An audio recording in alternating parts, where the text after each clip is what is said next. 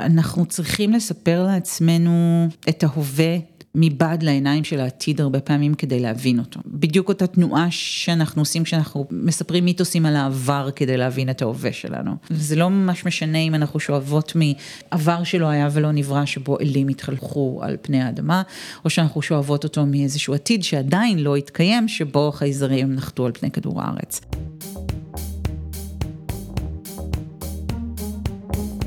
המצב הפוסט-אנושי, פודקאסט על טכנולוגיה, תרבות ורוח, עם דוקטור כרמל וייסמן.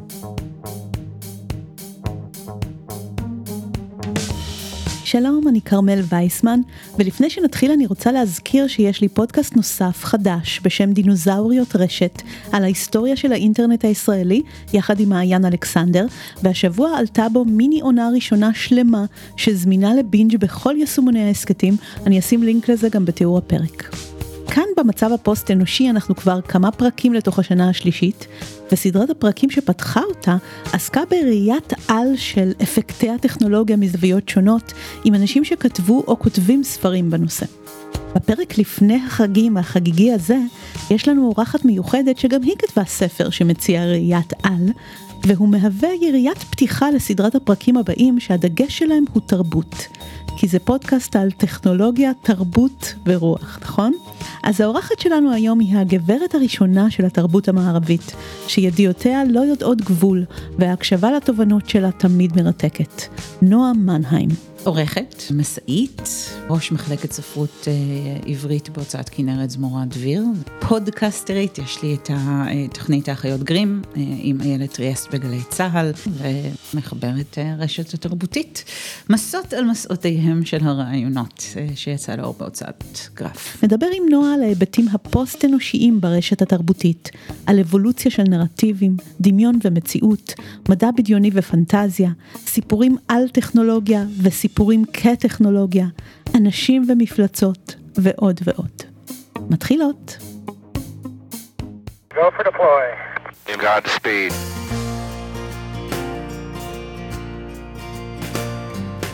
נתחיל מההתחלה שהיא בעצם הסוף, והסוף שהוא בעצם הראשית.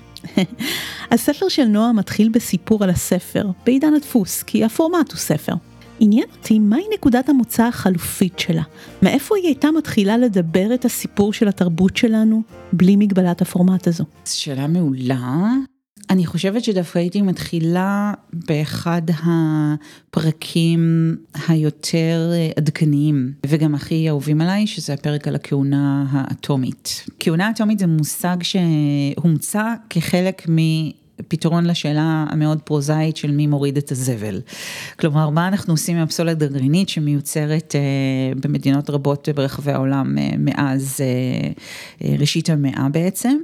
זמן מחצית החיים של חומרים רדיואקטיביים יכול להגיע לעשרות אלפי שנים, ובמהלך הזמן הזה הם עדיין מסוכנים. ואיך אנחנו משאירים מסר למי שעשוי להיתקל בהם בעוד עשרת אלפים שנה, בהינתן שהשפות האנושיות העתיקות ביותר ידועות לנו, המדוברות לא שרדו יותר מחמשת אלף, זאת אומרת, הן בנות כחמשת אלפים, ולכן אחד הרעיונות היה ליצור מעין דת מלאכותית, אה, שתהיה לה כהונה ששומרת על הסוד הזה ואיזשהו קודש קודשים, עם ארון קודש, שכל מי שמתקרב אליו מות יומת, ומי שראה את אה, אינדיאנה ג'ונס ושודדי התיבה האבודה, אז זה בדיוק הדבר, זאת אומרת יש שם תיבה כזאת, כל מי שמתקרב אליה יישרף וימות, והכוהנים האלה שומרים את הסוד או את הידע הטכני האסור הזה על פני מאות ואלפי שנים. יצאתי לכתיבה של הספר ממנו למעשה, כי הוא מדבר על זיכרון, ומה יכול אה, לשרוד על פני, מה שנקרא, הזמן העמוק. אני באה ממשפחה דתית, גדלתי ב... סביבה דתית, בבית ספר דתי, אחר כך באולפנה בתיכון, אז uh, המחשבות על פוטנציאל של הדת כאיזשהו סוג של נוזל שימור, uh, מחשבות שהעסיקו אותי uh, הרבה בחיי. זאת מחשבה מרתקת לחשוב על דתות כמשהו שעוזר לנרטיבים להשתמר ולהתגלגל לאורך זמן. אם כי, בפרק 21, כשדיברנו על תנועות דתיות חדשות, הצענו שגם הדתות שמוכרות לנו היום נולדו מתישהו, בעידן הציר, והם די מחקו את הדתות שלפניהם. חשבנו שזה עלול לקרות שוב, אז אה, גם הכהונה האטומית יכולה אולי להיעלם. אז מההתחלה הזאת שהיא בעצם הסוף, נלך לסיפור האחרון בספר של נועה שהוא בעצם ההתחלה. הוא הסיפור הראשון אי פעם, סיפורו של גילגמש, שהוא בעצם סיפור פוסט אנושי. בתוך הסיפור הזה יש לנו כבר את ה, אולי התמה הוותיקה ביותר שמלווה אותנו, בטח במערב, שהיא הנושא של על מוות, שהיא הנושא בעצם של הפוסט אנושי, של איך אנחנו מתעלים על ה... תכנות שלנו, כמו שהאנדרואידים של פיליפ קיידיק היו אומרים, איך אנחנו אה, מצליחים לסחוט עוד מהלימון הזה שהוא החיים אה, ולנצח את המוות. אה, כי זה מה שגילגמש מנסה לעשות, אחרי שהחבר הטוב שלו, אנקידו, חולה ומת, הוא מבועת, לא יודע את נפשו, הוא לא מסוגל לראות עולם שבו הוא לא קיים, שהוא לא חלק ממנו. עכשיו הם עשו כאלה דברים גדולים ביחד, הם ניצחו את שור השמיים, הם אה, כרתו את הארזים וסחבו אותם כדי להפוך לשערים של ערך, כאילו מה, מי יכול עליהם? אז המוות. אה, אכזר המוות אה, וסיבה לכל חי, אם אני מצטטת נכון. ובמסע שלו לנצח את המוות, הוא מגיע אה, לאותנפישטים, שאומר לו את המשפט שציטטתי עכשיו, שאותנפישטים הוא נוח המסופוטמי, הוא מספר לגילגמש איך הוא זכה לחיי הנצח שלו, והוא זכה להם כי הוא באמת מילא את התפקיד הזה של המציל של האנושות. אה, במבול שקדם לסיפור ש, שאנחנו שומעים עליו עכשיו. והוא מציב בפני גילגמש את המבחן, ששוב, אנחנו מדברות על הפוסט אנושי, הוא באמת המבחן שאנחנו ניצבות בפניו תמיד, מבקש ממנו לא לישון. או יותר נכון, הוא אומר לו, בוא תנסה להתעלות מעל הביולוגיה שלך. אם תצליח, תהיה בן על מוות. והוא נכשל, אנחנו עדיין נכשלים, אנחנו לא מצליחים להתעלות על הביולוגיה שלנו. ואז הוא מציב בפניו את המבחן השני, כי אה, אשתו מרחמת על אה, גילגמש והם נותנים לו צמח, שהצמח הזה הוא צמח נעורי הנצח. והוא אה, מחליט שהוא הולך לקחת את הצמח הזה ולהביא אותו לעיר שלו ולפחות יצא לו משהו מהמסע הזה. אבל הוא לא מתאפק באמצע וחם לו והוא מתפשט והולך לטבול באיזו בריכה ועובר שם נחש ואוכל את הצמח הזה. והנחש זכה ליכולת, אה, שהם ראו אותה כקסומה ופילית, לחיות לנצח, בעצם משיל שוב ושוב את אורו ומתחדש. אז אנחנו לא רק שאנחנו לא הצלחנו להתעלות על הביולוגיה שלנו, אנחנו גם לא הצלחנו להתעלות על הטבע שלנו. אנחנו מתפתים, אנחנו מתפתים לנגוס מהתפוח. אנחנו מתפתים להביט לאחור, למרות שאנחנו יודעים שאסור לנו ואם נעשה את זה, אז האהובה שלנו תאבד לנצח. אז אנחנו כל הזמן, מאז באמת הסיפור הראשון ועד היום, באיזשהו מאבק כנגד הביולוגיה שלנו וכנגד הטבע שלנו. בעצם אחת הצורות הראשונות של הפוסט-הומניזם לעסוק בשאלה מהו האנושי, הייתה להתחקות אחרי מקורותיהם של היצורים שגובלים באנושי. יצורים חייתיים, טכנולוגיים או עירוב חייזרי שלהם, כשהגבול בינם לבין האנושי תמיד שורטט באמצעות שיח של מפלצתיות. אני חושבת שזה מאוד קשור לשאלה איפה עובר הגבול של העולם הידוע. ככל שהגבול הולך וזז, הצורך שלנו לשכתב את מושג המפלצת הולך וגובר.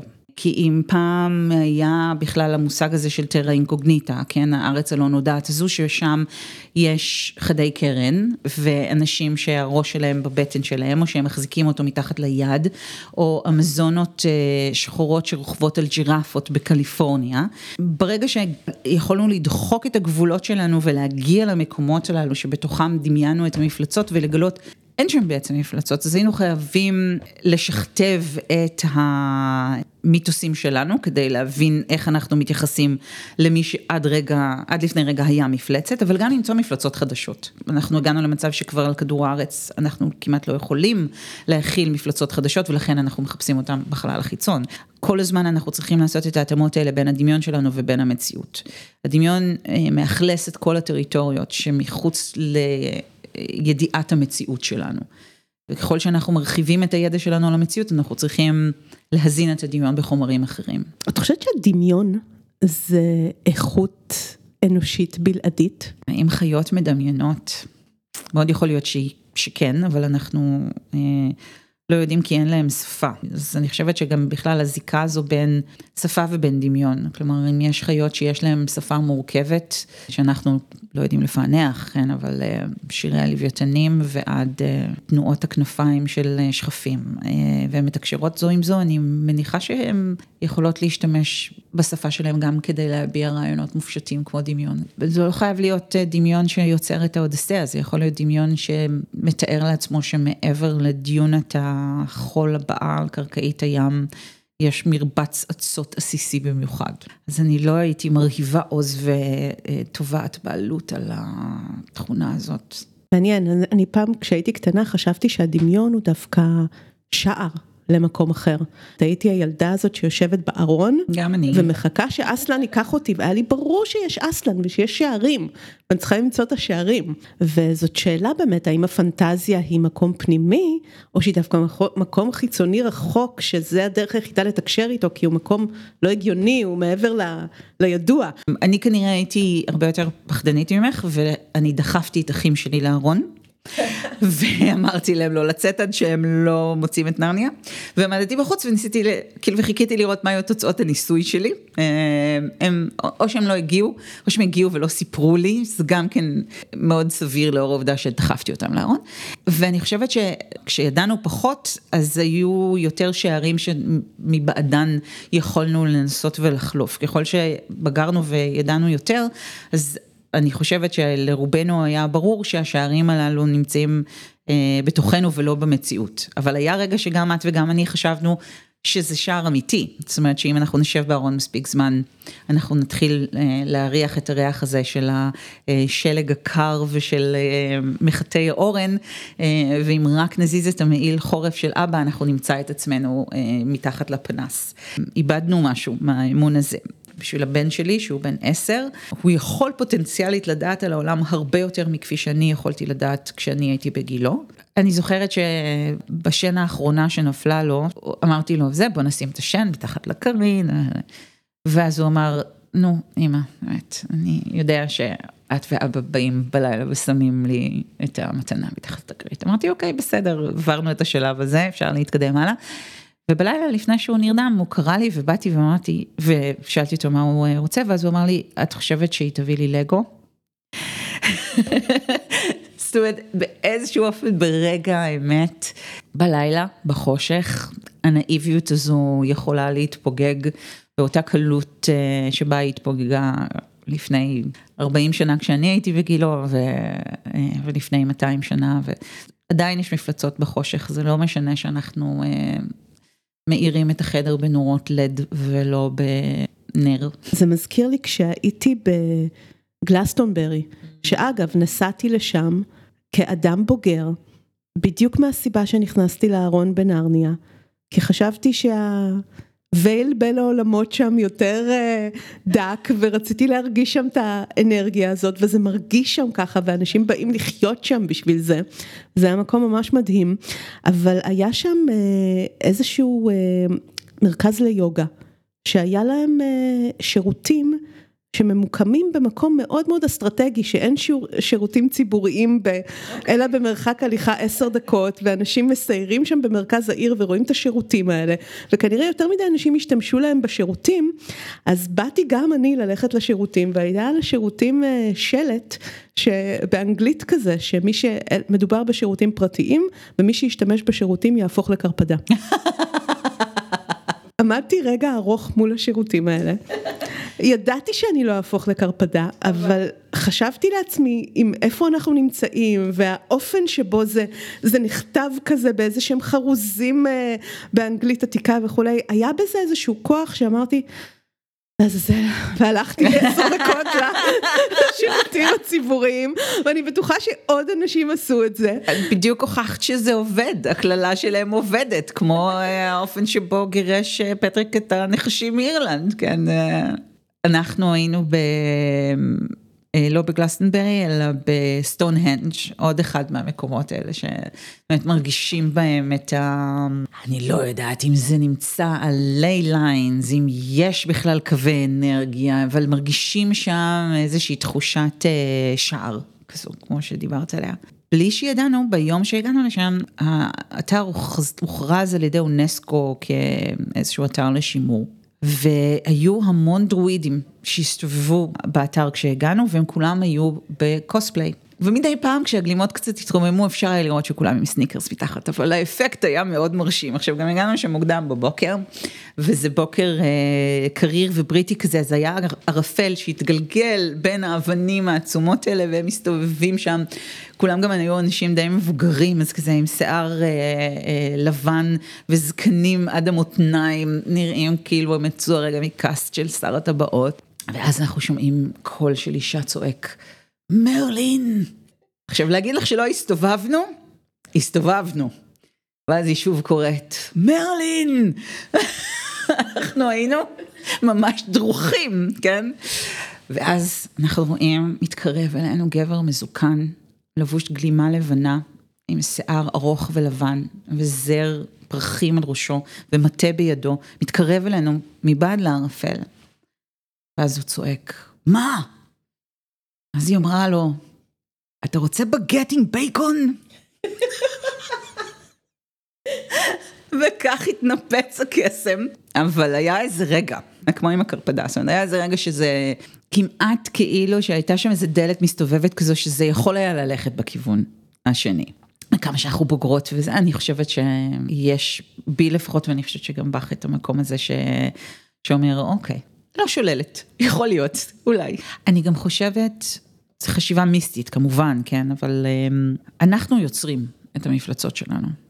ואנחנו חיות בעולם שבו כוח הדמיון היוצר שלנו הצליח לברור דברים בלתי נתפסים, שבעזרתן אנחנו מקליטות עכשיו את הפודקאסט הזה, ואת מצלמת אותי במקביל עם הטלפון החכם שלך. הדמיון היוצר שלנו ברא את זה. למה שאני לא אאמין לכך שהדמיון היוצר שלנו יכול לברוא גם מפלצות. יכול להיות שגם ניצור ערפדים וחייזרים שדים וחדי קרן. את אומרת, זה לא איזושהי מציאות קודמת, אולי זאת מציאות שעומדת להיות, כי אנחנו באמת, הכוח הזה הוא כוח בורא. וזה כמו התשובה של קורצווייל, אם יש אלוהים, עדיין לא, הוא אומר. כי אנחנו, אנחנו יוצרים. עוד לא הגענו לזה. כן. כן. אנחנו אשכרה הולכים ויוצרים את הדבר הזה, ובעצם בספר סיפרת סיפור של כמה אנשים ש... היה ממש חשוב להם שהסיפורים האלה יהיה מציאות. אולי את יכולה לספר ככה איזה סיפור לדוגמה של מישהו שכאילו מבחינתו הסיפור הוא מציאות והוא יוצר סיפור בעצמו. אולי הדוגמה הכי, אה, כמעט הכי קלה, כאילו אה, לגחך עליה, אבל יש בה בעיניי משהו אה, שובר לב, זה הדוגמה של ארתור קונן דויל. ארתור קונן דויל נפל קורבן לתעלול של שתי ילדות, בנות דוד, שכל פעם היו הולכות אה, לשחק ליד הנחל וחוזרות נורא נורא מטונפות הביתה וההורים מאוד כעסו עליהם, הם שאלו אותן מה הן עושות שם ליד הנחל כל הזמן והם אמרו שהן משחקות עם אפיות. אבל הן היו נחושות להוכיח אה, להורים של, ה, אה, של, של אחת מהן שהן אה, אכן צודקות, הם שאלו את המצלמה אה, שהייתה על האב, היה צלם חובב, זה היה ממש ראשית ימי הצילום, זה היה כמעט כמו קסם, כמעט אלכימיה, כן? כי הייתה מעורבת בזה גם המון כימיה, כל הפיתוח וחדר חושך. וזה. אז הן לוקחות את המצלמה והן יורדות למטה לנחל והן חוזרות ומביאות לו את המצלמה אה, לפיתוח של מה שנמצא בתוכה, וכשהוא מפתח את התמונות רואים אותן יושבות ולצידן פיות. ונראות כמו שאנחנו מדמיינים פיות, כי אנחנו מדמיינים פיות כי הן צילמו אותן. כלומר, יש כאן איזה מין לולאת איזון חוזר כזו. אבל הן אה, נשים זעירות עם אה, כנפי חרקים מרקדות להן בעשב. עכשיו אני ואת יודעות מה זה פוטושופ אז אנחנו יכולות להסתכל על התמונות האלה ולהגיד אוקיי וואו אה, מישהו טיפל בתמונה הזו.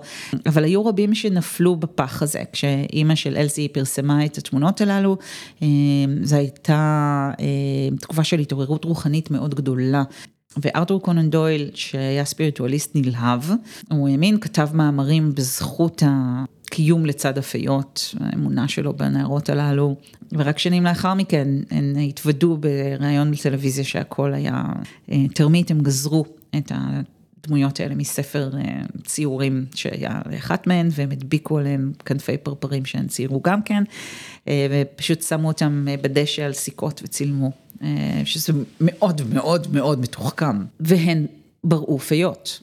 כלומר עבור אנשים מסוימים, ביניהם האיש שיצר את אולי הדמות הכי הגיונית בכל הספרות אה, המערבית, היופיות. הדבר הזה להרף עין, לאיזה מצמוץ, הייתה אפשרות קיימת.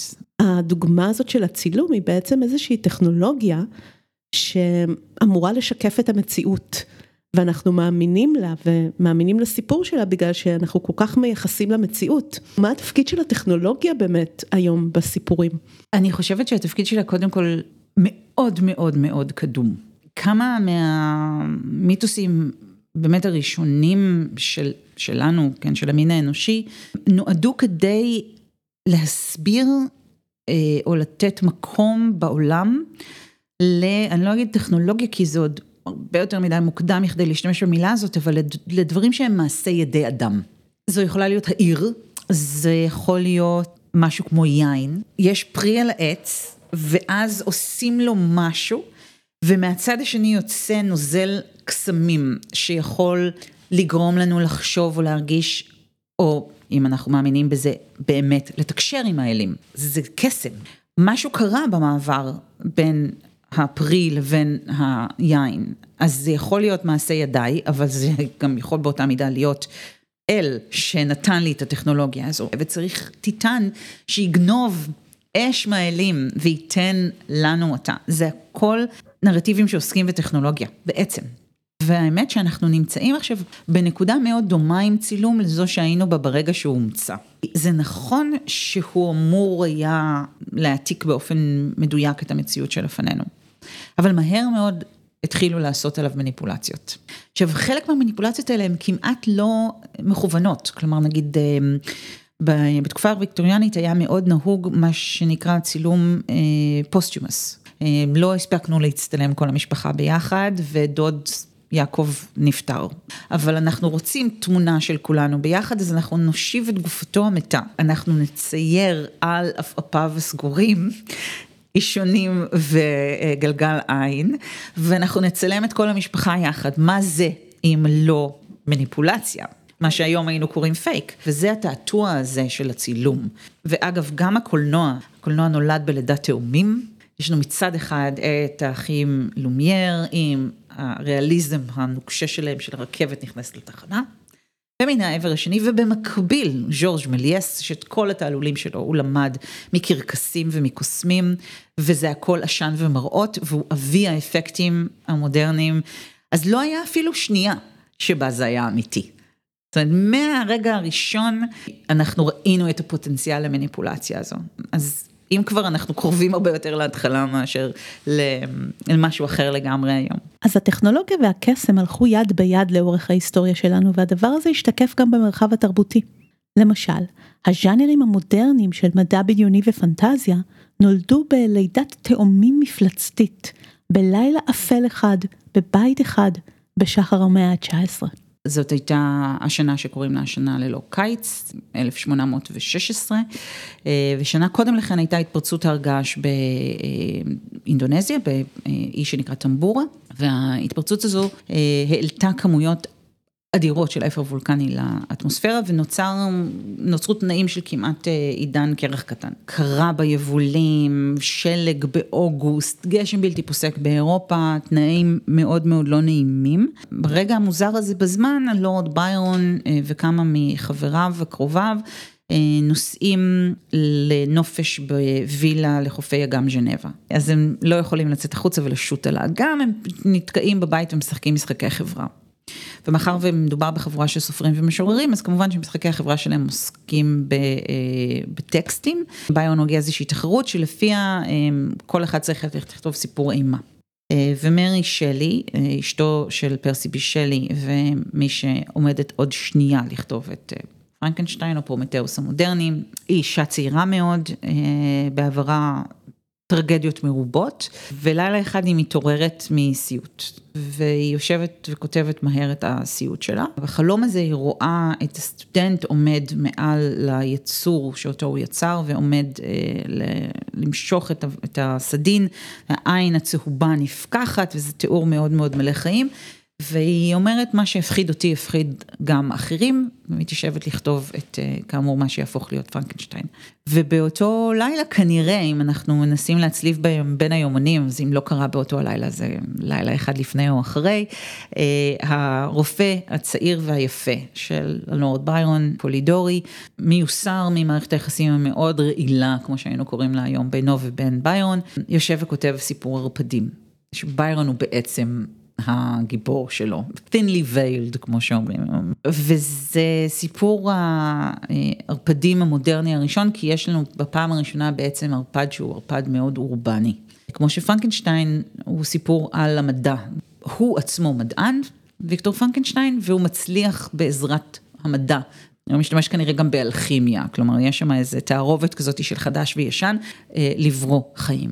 וככה באותו לילה או מאותה חופשה ומאותה התערבות נולדות שתי המפלצות הללו, הערפד המודרני והמפלצת שאותה יוצר המדען, או שמא המפלצת היא המדען שיוצר את המפלצת, כן, השאלה הזאת היא של מי המפלצת כאן, פרנקנשטיין או המפלצת שלו. אז ככה שני הז'אנרים האלה מתחילים לצעוד אל תוך מה שאנחנו היום מזהים כמדע בדיוני ופנטזיה. זה ז'אנרים שהפכו למאוד מאוד מיינסטרים, ואני תוהה למה, מה תפקידם התרבותי כרגע מעבר ללספר סיפורים ללא סמארטפון אולי? כמו שארתור סיקלר כבר חזה בזמנו, כל טכנולוגיה מתקדמת היה תראה לנו כמו קסם. אז היום אנחנו באמת בעולם שבו זה ממש מעורבב.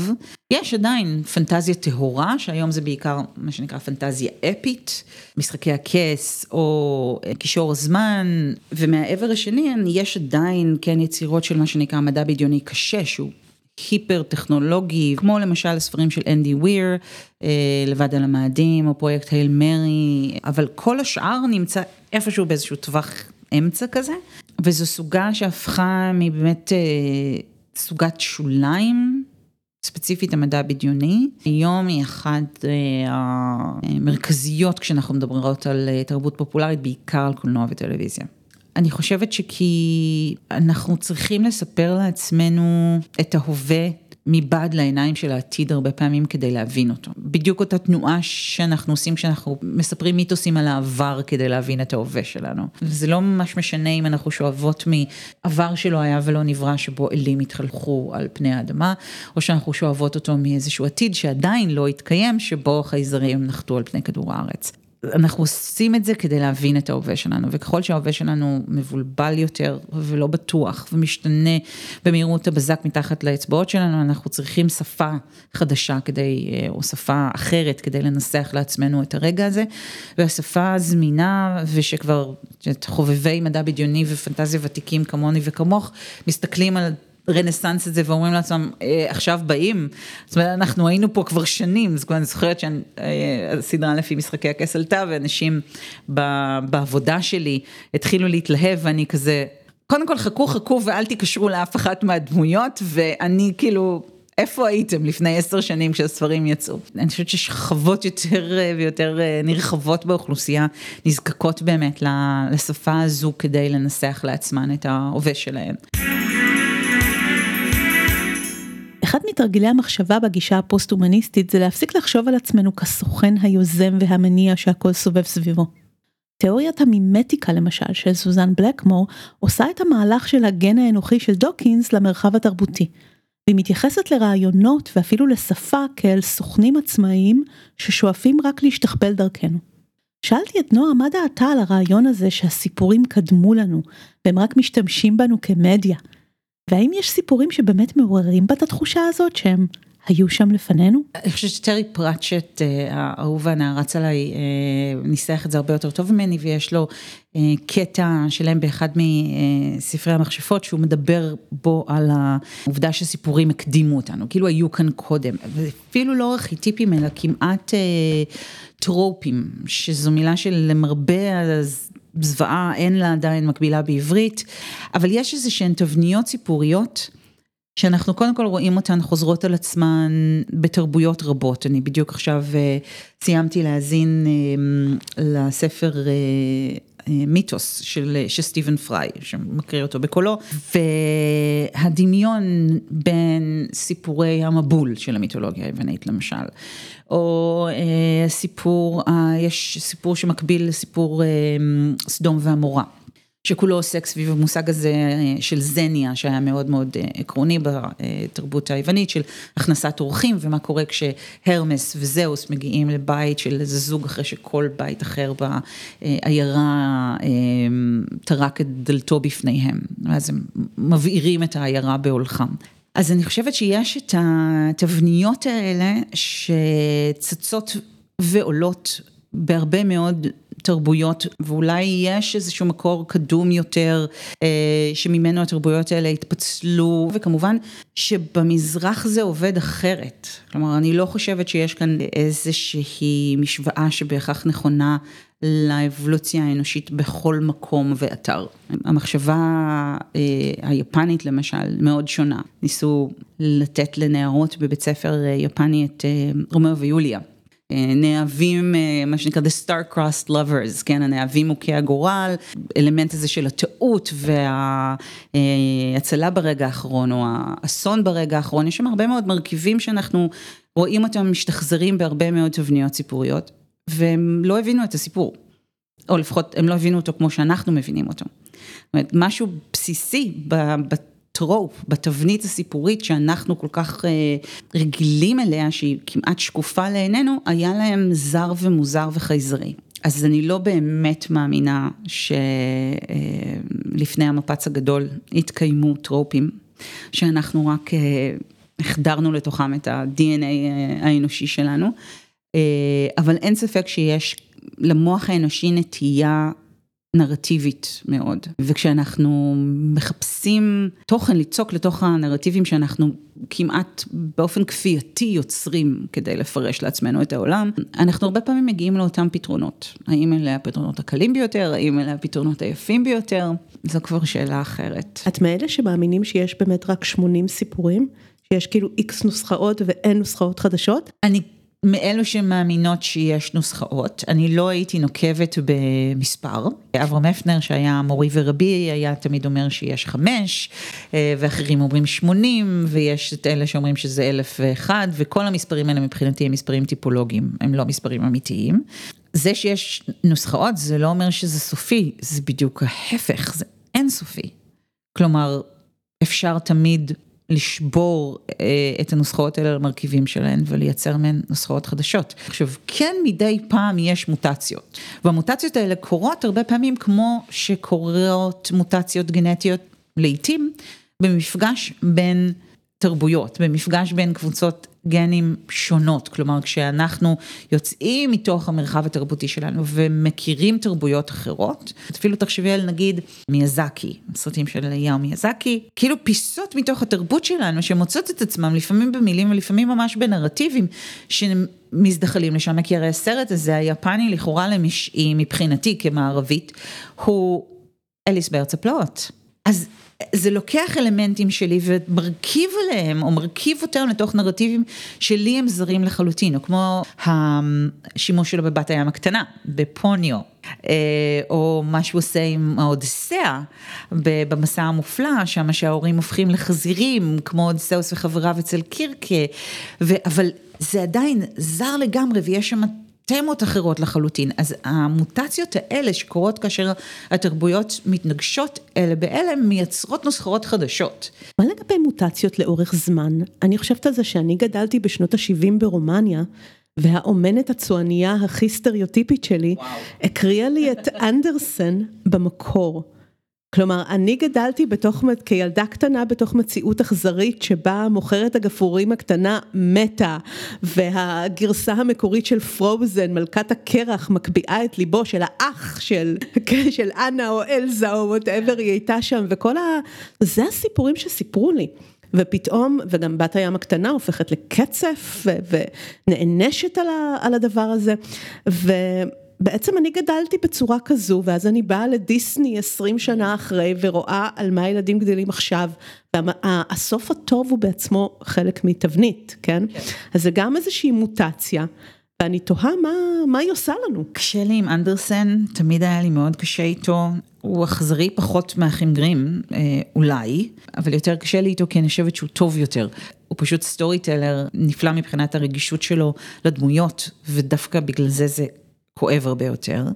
אני גדלתי בדיוק בהפך, כלומר אצלנו אסור היה בבית, אבא שלי אה, מאוד לא אהב את האחים גרים, הוא ראה באכזריות של הסיפורים שלהם איזשהו ביטוי של טבטוניות שהוא אה, מאוד סלד ממנה, וכשהייתי מבוגרת מספיק כדי לקרוא בעצמי והיה לי כרטיס ספרייה, אה, אז הייתי קוראת את ספרי אגדות הענקיים והמאוירים שכבר היו הרבה הרבה הרבה אה, מתחת לקו הגיל שלי, כלומר זה, הייתי כבר אמורה לקרוא ראשית קריאה והייתי קוראת סינדרלה ו, אה, ולכלוכית כי היה בי רעב לדבר הזה. אה, אז אני חושבת שדיסני יכולים לעשות מה שהם רוצים, ולשכתב את אנדרסן, ולשכתב את האחים גרים, ולהוציא את הסצנה של הנשיקה של, אה, של גיאה מהרייד שלהם אה, בדיסני וורלד או בדיסנילנד, אני לא זוכרת איפה זה בדיוק עשו, כי יש שם סצנה של נשיקה שלא בהסכמה, כי הרי של גיאה במצב הכרה מעורפל באותו רגע, ואפשר לנסות ולכפות את ה-PC על הנרטיבים האלה אה, ולנסות להנדס מוטציות. אבל בדיוק כפי שאנחנו לא באמת יודעים איך להנדס בני אדם ואיך אה, לעבוד אה, ברמה הגנטית בכדי ליצור, לא יודעת מה, את כל המפלצות האלה שהמדע הבדיוני מבטיח לנו במשך אה, עשורים כבר שאנחנו תכף על סיפו של צבא של חיילים משובטים, אה, אנשים יהנדסו רק תינוקות בעלי שיער בלונדיני ועיניים כחולות, ואנחנו עוד רגע מוצאים את הגן להשמנה, כן, אני עדיין מחכה, תודה רבה, הבטיחו לי את זה כבר לפני 20 שנה.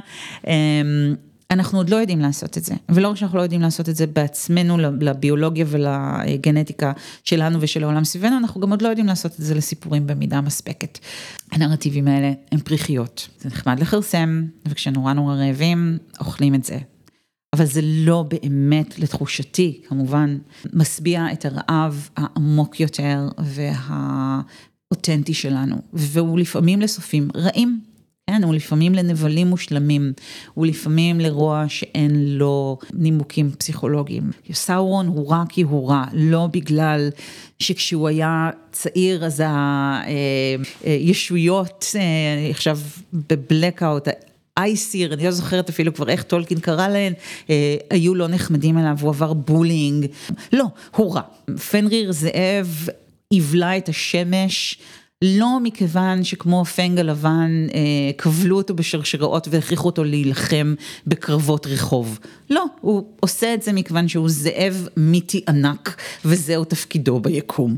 יש בנו משהו שמחפש את זה ולא יסבע עד שלא נמצא את זה, ואם אנחנו לא נמצא את זה בדיסני, אנחנו נמצא את זה במקומות אחרים, בדיוק כמו שמצאתי ספרים שלא התאימו לגילי אה, בגלל שהייתי מבוגרת מדי, ולא התאימו לגילי בגלל שהייתי צעירה מדי, כי הייתי רעבה מדי תמיד.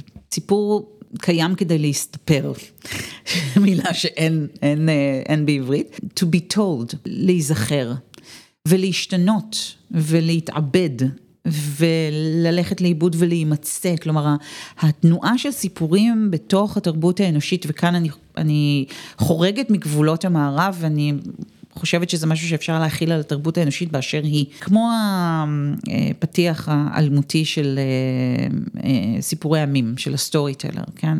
כשאנשים סיפרו לעצמם את העבר בסיפורים ואת העתיד בסיפורים והסבירו לעצמם את העולם בעזרת סיפורים. אנחנו גם היום עושים את זה, הסיפורים אולי אחרים, אנחנו אולי אה, מספרים את הסיפורים הישנים בדרכים חדשות, אבל אנחנו זקוקים לנרטיב. אחד הדברים שקורים בתקופה הזאת נקראו מות הנרטיב. זאת אומרת, איכשהו המציאות מתמהרת יותר מדי ונרטיבים מתכווצים, סיפורים הופכים קצרים יותר, ואז גם הסיפורים הקצרים הופכים לפיד, וכאילו יש איזושהי טענה כזאת שהדבר הכל כך מרכזי הזה שהיה איתנו כל הזמן, פתאום מתפרק, אפילו לשני הכיוונים, זאת אומרת, או שהוא קצר מדי מתפרק לפיד, או שהוא כל כך ארוך שהוא לא נגמר, ואז אין נרטיב, אנחנו בתוך משחק שאין לו סוף, כלומר, יש איזושהי התקפה על הנרטיביות הזאת, זה, זה משהו שאת חושבת שאנחנו עלולים לאבד, ואז מי נהיה בלי סיפורים? אוי אוי, אמ, זה מאוד מפחיד אה, לחשוב על מה זה אומר, אותי זה מפחיד, כן, להתקיים בתוך עולם כזה אה, שבו הנרטיב אה, התפרק כל כך. וזה נכון שקורים לו דברים מאוד משונים בשנים האחרונות. ואני גם לא רוצה לצאת כאילו הבומרית הזאת שמנופפת באגרופה כלפי שמע יבוא, אומרת שום דבר לא השתנה, הכל בדיוק אותו דבר, גם כשאנחנו היינו צעירים זה היה ככה, אל תעשו מזה כזה סיפור. אה, אני חושבת שכן דברים משתנים, אני חושבת שרק טיפשים מהמרים באמצע השינוי על המשמעות שלו, ולכן אני לא אהיה טיפשה ואני לא אה, אהמר על מה, מה בעצם קורה כאן ומה יצא מזה, אבל אני כן חושבת ש... הבחנת את זה כל כך מדויק של את אה, הניגוד הזה בין מצד אחד הדברים שאנחנו מפרקים אותם לממים אה, והם כמעט מתקיימים כבדידים כאילו בתוך העולם ואני רואה הבן שלי וחברים שלו פשוט מדברים במדבקות. אני לא מצליחה לקחת חלק בשיחה הזאת, אבל מתנהלת שם איזושהי שיחה שמפורקת למרכיבים באמת הכי הכי קטנים שלה. ומן העבר השני, באמת המשחקים בעולמות הפתוחים שהוא משחק, זה אינסופי, הוא יכול לשחק מיינקראפט עד סוף חייו ולא לא יהיה לזה סוף. אני מרגישה שיש כאן איזושהי תמורה אה, באופן שבו אנחנו מתייחסים לנרטיב, האופן שבו אנחנו צורכים אותו והאורך שלו. אבל האם הוא כבר לא קיים? אני חושבת שהוא קיים, אבל הוא עובר תמורות קיצוניות מאוד בשנים האלה, ואם אנחנו ממשיכות את מטאפורת האוכל שליוותה אותי באיזשהו שלב, הוא הרבה יותר מעובד ומלאכותי. וארוז וקצוץ ואנחנו היום יכולים ללכת ולקנות את הנרטיבים שלנו כ-TV dinners ארוזות מראש שאנחנו רק צריכים לחמם ולאכול. אז ההצעות הגשה השתנו, האופן שבו אנחנו צורכים אותם, הכלים שאנחנו צורכים אותם דרכם, האורך אה, ורוחב היריעה שלהם, אבל האם נגמלנו מהצורך שלנו בנרטיבים? אני לא חושבת, אני לא חושבת שנצליח, אני חושבת שזה משהו שטבוע בנו עמוק מדי. אני יכולה לראות איך בקצה אחד בתמונות, הגיפים שילדים מחליפים, יש סיפור, כי כאילו כל גיף הוא מעלה סיפור. הוא שייך לסיפור, צריך לזהות את הדמות, היא דמות מאיזשהי סיפור, יש לה איזושהי עמדה, זה איזה מיני נרטיב קטן, זאת אומרת שלחתי תמונה ואמרתי מיני סיפור. אבל במשחק בלתי נגמר כמו מיינקראפט, אני לא רואה נרטיב. שם זה הולך לאיבוד נראה לי. אני הולכת והולכת והולכת וזה לא נגמר. אין לי את מסע הגיבור בדיוק, או... לא, אבל את בונה. את בונה, ואז באים אנשים והם הורסים לך את הבית. ואז את הולכת ואת מוצאת את החברים שלך במשחק ואתם הולכים ואתם מחפשים את האנשים האלה שהרסו לך את הבית ואתם הורסים את הבית שלהם ואנחנו בתנ"ך. ומאחר ואני רואה פעילות אנושית ככזו שתמיד מארגנת את עצמה בתוך מין מרחבים נרטיביים כאלה, אז גם שם. זאת אומרת, והם ממיתים נקמה איומה, אני רואה את אה, בני וחבריו על מי שמעז אה, לפלוש להם לטריטוריה, שלא נופלת בעוצמתה אה, מנקמת האל בסדום ועמורה, כלומר, באמת עם פרופורציות מיתיות. הכל השתנה ושום דבר לא השתנה בו זמנית, וה... הדימוי הזה של הנחש שנושך את זנבו שמופיע כמה פעמים בספר שלך. אכן, הרובורוס הזה שאין לו התחלה ואין לו סוף. אה, או שהסוף שלו הוא ההתחלה. יש עבורי משהו מאוד מנחם במחשבה הזו שככל שדברים משתנים ככה הם נשארים אותו דבר, כי אז אני יכולה להאמין שאני אצליח אה, גם אם לא לחיות לנצח, לדעת שהנצח עשוי להתקיים. כן, זו אחת הסיבות שאני גם אוהבת מדע בדיוני, כי גם אם הוא מתאר עתיד איום ונורא, הוא מתאר עתיד שיתקיים. שיהיה, ולא שהכל עומד להסתיים אה, כל רגע. אז אה, מיינקראפט הוא התנ"ך, גיף הוא שייקספיר. ועולם כמנהגו נוהג. אכן. תודה רבה. תודה רבה.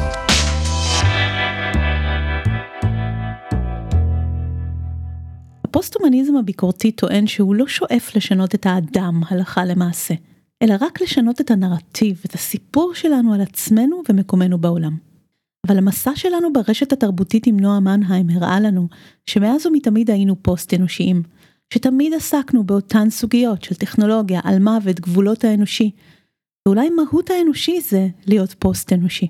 ואם אנחנו באמת קודם כל יצורים נרטיביים שמזוהים עם הסיפורים שלנו על עצמנו, אז מי נהיה כשהאני שלנו מתמוסס לתוך מסע גיבור וירטואלי מיתי אינסופי במציאות מדומה, או לחלופין, כשהסיפור שלנו מתפרק ליחידות הכי קטנות שלו, והממים האלה ינטשו את המדיה הביולוגית הישנה שאנחנו, ויעברו להשתכפל באמצעים טכנולוגיים מתקדמים יותר. עד כאן להפעם. בפרק הבא בתחילת סוכות נפריך את כל מה שחשבתם על ימי הביניים, ונראה עד כמה העתיד הקרוב שלנו קשור אליהם. בינתיים אל תשכחו לתמוך בפודקאסט באמצעות דירוג חמישה כוכבים באפליקציה בה האזנתן, ואם מעניין אתכם ואתכן הנושא של תרבות האינטרנט בישראל, האזינו לדינוזאוריות רשת, הפודקאסט החדש שלי, הצטרפו לקבוצת הפייסבוק שלו בשם הזה, דינוזאוריות רשת, וספרו לנו שם את הסיפורים שלכם, נתגעגע יחד לאינטרנט של פעם. בינתיים שנה טובה וחגים שמחים.